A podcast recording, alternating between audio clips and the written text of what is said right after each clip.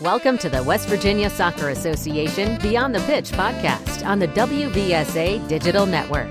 From the Dick's Sporting Goods studios in Charleston, West Virginia, here's your host, Marcus Cole. Welcome to the podcast. Before we welcome our guests, I want to remind you to like, subscribe, and share our program. This helps us get the word out to others and let them know that we're providing valuable information designed for soccer players, coaches, referees, and parents. Excited to welcome back onto the program Jenny Rerick, communication coach and owner of Fit to Speak. Jenny, welcome back to the show. Marcus, thanks for having me. Happy 2023, a month in. Absolutely. Happy 2023 to you too as well. We're excited to have Jenny back. We always usually have Jenny on right before our seasons start because we think it's so important for our coaches to understand how to better communicate with their players, and especially better communicate with their parents. And that's what we're going to be focusing on today. So why don't we go ahead and jump right in. Jenny, communication can be difficult at times with players and especially with parents. What are some of the common fears that coaches have with this type of communication? The common fears, I would say, are social in nature most often, meaning they have to do with questions like, how am I going to be judged by this person if I say this? How will what I want to say make this person feel? Will I be accepted or rejected at a very human level? Or if what I say upsets this person, what might happen as a result? Because of this, we tend to avoid conversations that often simply need to be had. Or if we're in them, we communicate in a convoluted way instead of being assertive and direct because of some of those fears that we have. I recently wrote in a social post that today's communication is tomorrow's relationship. And I find that that is a really insightful thought because we have to understand our default mode of communication is often to communicate in ways that make us comfortable. But in most scenarios, that's not always what's in the best interest of the relationship. It's not always to choose how to communicate based on what makes us comfortable. So instead, before communicating, whether it's with a player or a coach, I would challenge you to ask questions like, how will what I'm about to say impact the future of this relationship? Or what do I need to say to create the type of future that I want for this relationship? And I think when we frame our communication through those long-term perspectives, we have an easier time stepping into more of those uncomfortable conversations that just happen when it comes to interacting with coaches, players, parents. It's funny, we have a saying for soccer referees, if you would have called the first foul, you wouldn't have to call the second one and then deal with the misconduct behind it. So I think that's a perfect scenario for this situation, is that sometimes we have to deal with things that make us extremely uncomfortable. But the caveat of that is that dealing with it, and sometimes in an uncomfortable situation, can obviously lead to a better relationship and better communication going down the road. So I think that's certainly important for our coaches to understand. You were going to say something? Well, I want to make it clear that when I say assertive and direct communication, that does not equal being brutally honest. Brutal honesty is cruel, whereas being assertive and direct means you're choosing words that make your message clear, but you're speaking in a way that is driven by kindness and compassion. It makes a whole lot of sense. Obviously, proper communication is so important for coaches. Skipping down just a little bit, what about setting boundaries when it comes to communication? Because I think that kind of goes hand in hand with just what you were saying before about, brutal honesty, but having thoughtful and mindful words and being kind. I think that comes with setting boundaries when it comes to that communication, isn't it? Absolutely. And boundaries, whether they're related to how you're communicating or not, boundaries always start with having a self-awareness. And that it's a self-awareness of what am I willing to tolerate and why is that my limit? the reason why defining your boundaries and then being clear in your expression of those boundaries with the people you're interacting with is important is because they end up being the modulators of that relationship. They're like guardrails. They're what prevent communication extremes from happening. Coaches who are able to define their boundaries and then communicate them clearly often don't experience those blow up moments with players and parents and referees because there's been a precedent that's been communicated. When we don't express our boundaries, we often find ourselves in unpleasant communication scenarios because we've allowed more than we can handle or more than we've wanted to handle. Then we find ourselves giving people the silent treatment, gossiping behind their backs, or getting into heated or personal arguments because we allowed it to boil over. The analogy I like to use here is anytime you're in an interaction that's maybe more nuanced in nature or it's getting heated, you don't ever want to let it transition from a simmer to a boil. Simmering is okay, but the moment it feels like things are about to boil over, that's when it's your responsibility to recognize that and hit a pause on the conversation and say, we're not going to achieve anything right now. It seems like we're both defensive about this, or we both have different opinions. Would you be willing to pick up this conversation another time? Or maybe it can be had over email. Have you ever heard of the author Anne Lamott? No, I have not. She's written a couple of really great books. One of my favorites is called Bird by Bird. And the reason why I'm mentioning it is because in her book, she describes this idea that she calls your emotional acre. And I have the quote here, if you don't mind, I would love to read it. Yeah, go ahead. Because it contextualizes all of this. In the book, she writes, every single one of us at birth is given an emotional acre all our own. As long as you don't hurt anyone, you really get to do with your acre as you please.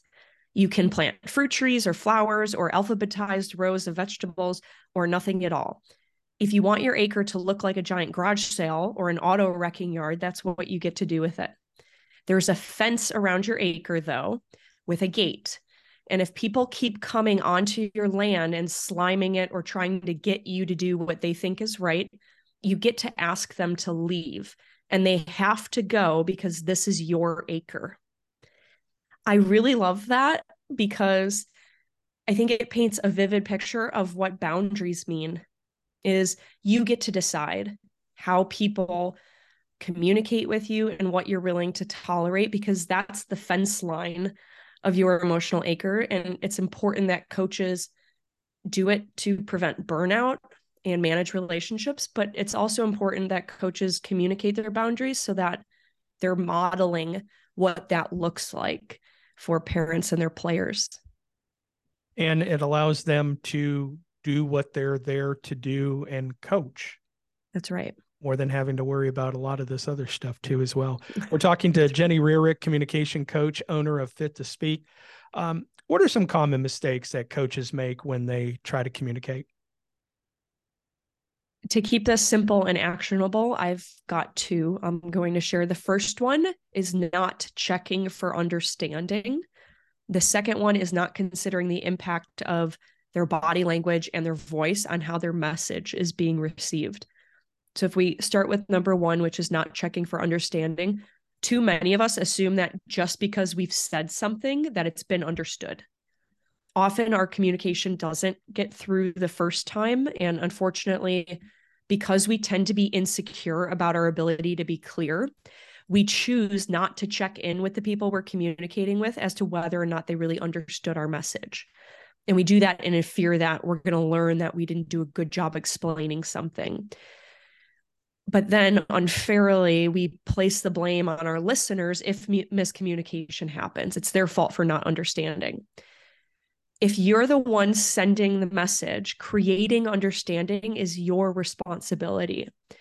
So that means you need to check for understanding. And that can be done in many different ways. You can ask directly, which might sound like, I'm not sure I did a good job explaining that. Would you tell me what you hear me saying? You can observe behavior.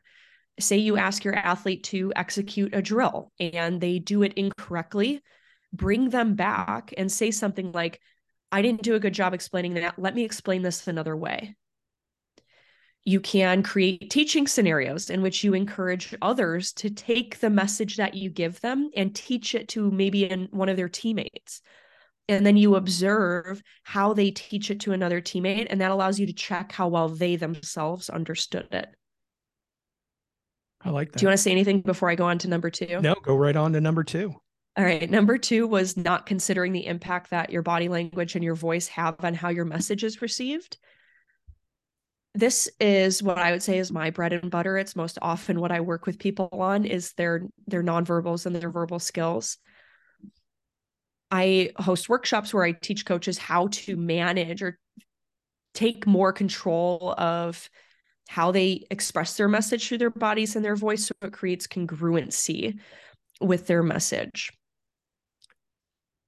So we talk about, one of the things that we talk about, I talk a lot about, is eye contact.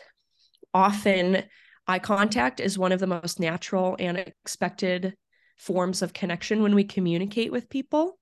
If I'm a coach explaining something to a player or maybe even a group of players, and I'm not engaging with them directly with my eye contact at an individual level, now all of a sudden I'm communicating something to them, but my physical demonstration of that message is in conflict with that communication because I haven't even connected with them visually before I've communicated with them.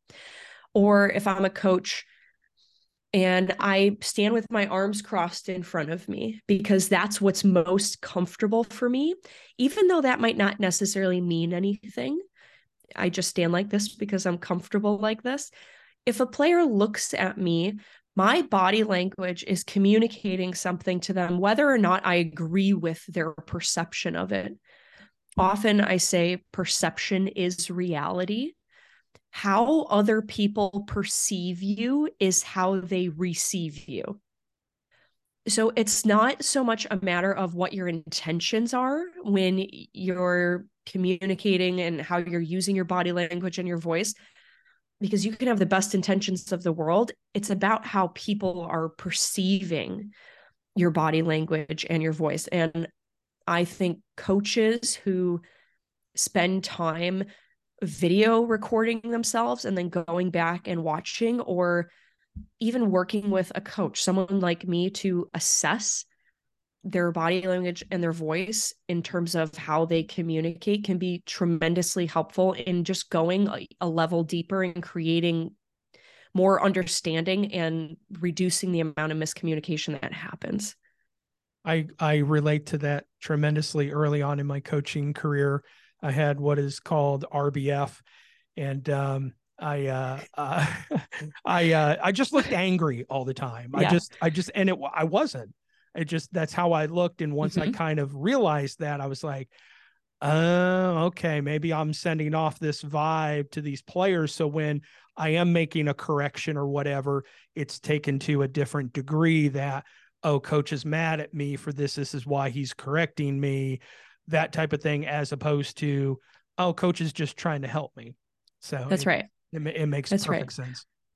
A little tiny thing that I was taught, and now I like to relay it to other people, is if you tend to give off a very serious and stern look all the time, but on the inside, that's not necessarily how you're feeling, and yet it can be a turnoff for some people.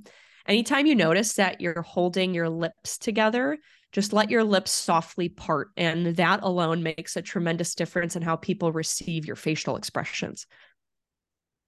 I tried to joke with the players a little bit more. That way, it changed the expression on my face a little bit more, and try to find the lightness of certain situations.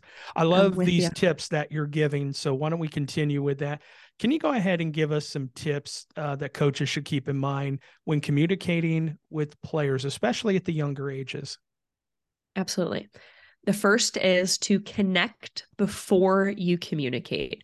Make sure you have eye contact from your players, which usually is a good indication that you have their attention. And make sure whenever possible, you're physically facing them when you're communicating to them. You don't want to be communicating from the back of the room when they're all facing forward, or if you have people standing behind you. I would always try and get people lined up in front of me, facing me when I would be communicating with them, as opposed to creating a circle and being in the middle of the circle. Because you have to imagine, even though a circle, the shape itself communicates this idea of unity and togetherness, at any point when you're communicating, there are always going to be people who your voice is traveling away from because they're behind you. That's number one, connect and make sure you have attention before you communicate. Number two, like I mentioned earlier, check for understanding. When you offer coaching or you give an explanation, go in with the assumption that you're going to be misunderstood. That way, you're already expecting to have to say something more than once or in a different way. And remember that just because you say it doesn't mean that it's understood. And then the third one is lead with conclusions, not explanations. When we go to explain things, we tend to default to sharing our thought process, followed by making our conclusion or our point. And although that's how our thinking process works, it's not how we like to process information. As soon as someone starts talking, whoever's listening to that person is immediately thinking, well, what's your point? That's what we're interested in. So if you're going to explain something to your players, make sure that you state what your conclusion is or what point you're trying to make first, and then you follow that with the explanation of why that is or how that's true. An easy way to remember this is an acronym that actually comes from the military, and the acronym is called BLUF, BLUF, and it stands for bottom line up front. It's actually a writing technique they use in the military, but you can use it for speaking. Essentially, it means before you begin talking, state what your main conclusion is or your point. And you might even find that it prevents you from rambling because you've led with your conclusion. And now there's not a whole lot of explaining to do other than just define or explain what you've already said. I think that makes a whole lot of sense, just in the essence of your players are all at different levels of development. They're at different levels of understanding. If you get your conclusion up front, you may have a couple of them that hear that conclusion went, oh, okay, I get it. I know what to do now. Whereas some more may go, all right, I get what you're saying, but I need more context. And then it kind of breaks down a little bit more from there down to the person who may not understand it completely and needs a little bit more explanation, but at least you know, your message is getting across, as opposed to you start on a 3-minute tangent and half of your players are going, yeah, you know, where is she going with this? Right. Yeah. Absolutely. We're talking to Jenny Rerick, communication coach, owner of Fit to Speak. Finally wrapping up here on the podcast. I think probably maybe the most important question I'm going to ask you, give us some tips on what coaches should keep in mind when communicating with parents. I have three. Number one is to prioritize listening. And remember that listening does not equal agreeing. Often, I think we hesitate to listen to somebody because we think, well, if I listen to them, they're going to think I agree with them. And that's not true. The reason why it's important to take the role of being a listener first is because that's how you gather information. And the more information you can gather from a parent regarding their situation, the question they have, the concern they have, the better you're going to be at formulating an appropriate and effective response. So don't rush to speak. Instead, listen, ask lots of questions, reflect back to them what you hear them saying in your own words, and I'll bet you'll find that the issue gets resolved a lot quicker than it may have previously. So number one is to prioritize listening. Number two is to be a leader, meaning if a conversation is getting heated, say something like, this is getting heated and I'm not sure it's going to be productive if we continue this. Can we agree to meet again tomorrow after practice to pick this back up? And I'm not saying you have to meet with them again, but the goal is to never let a conversation, like I said, get to that boiling point. And be the leader. You are the coach. I think it's your responsibility to, in those moments when you recognize that things are moving in a direction that's going to be unproductive or emotionally straining for everybody involved, step up and put a stop on it and find a better way to do it, or suggest a better way to do it. And then the third and final one is to set expectations early and often. Take time to meet with the parents and tell them your coaching philosophy, how you're going to field the questions they have throughout the season, when and where they can approach you if they have a question or concern, what issues you will not discuss under any circumstance with them, regardless of the situation, and then tell them how you're going to handle situations with them that do get out of control.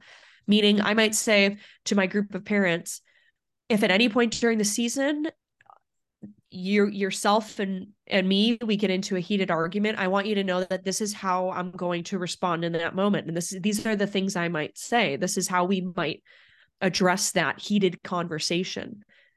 And I would say, write these things down too. And you can even share them as a one-page handout with parents, and maybe even make them sign it. It's not to say that you're going to enforce it, but the physical act of signing something creates a lot of accountability, and it demonstrates that they're a partner in recognizing that this is the way things need to be in order for you and this team to have success.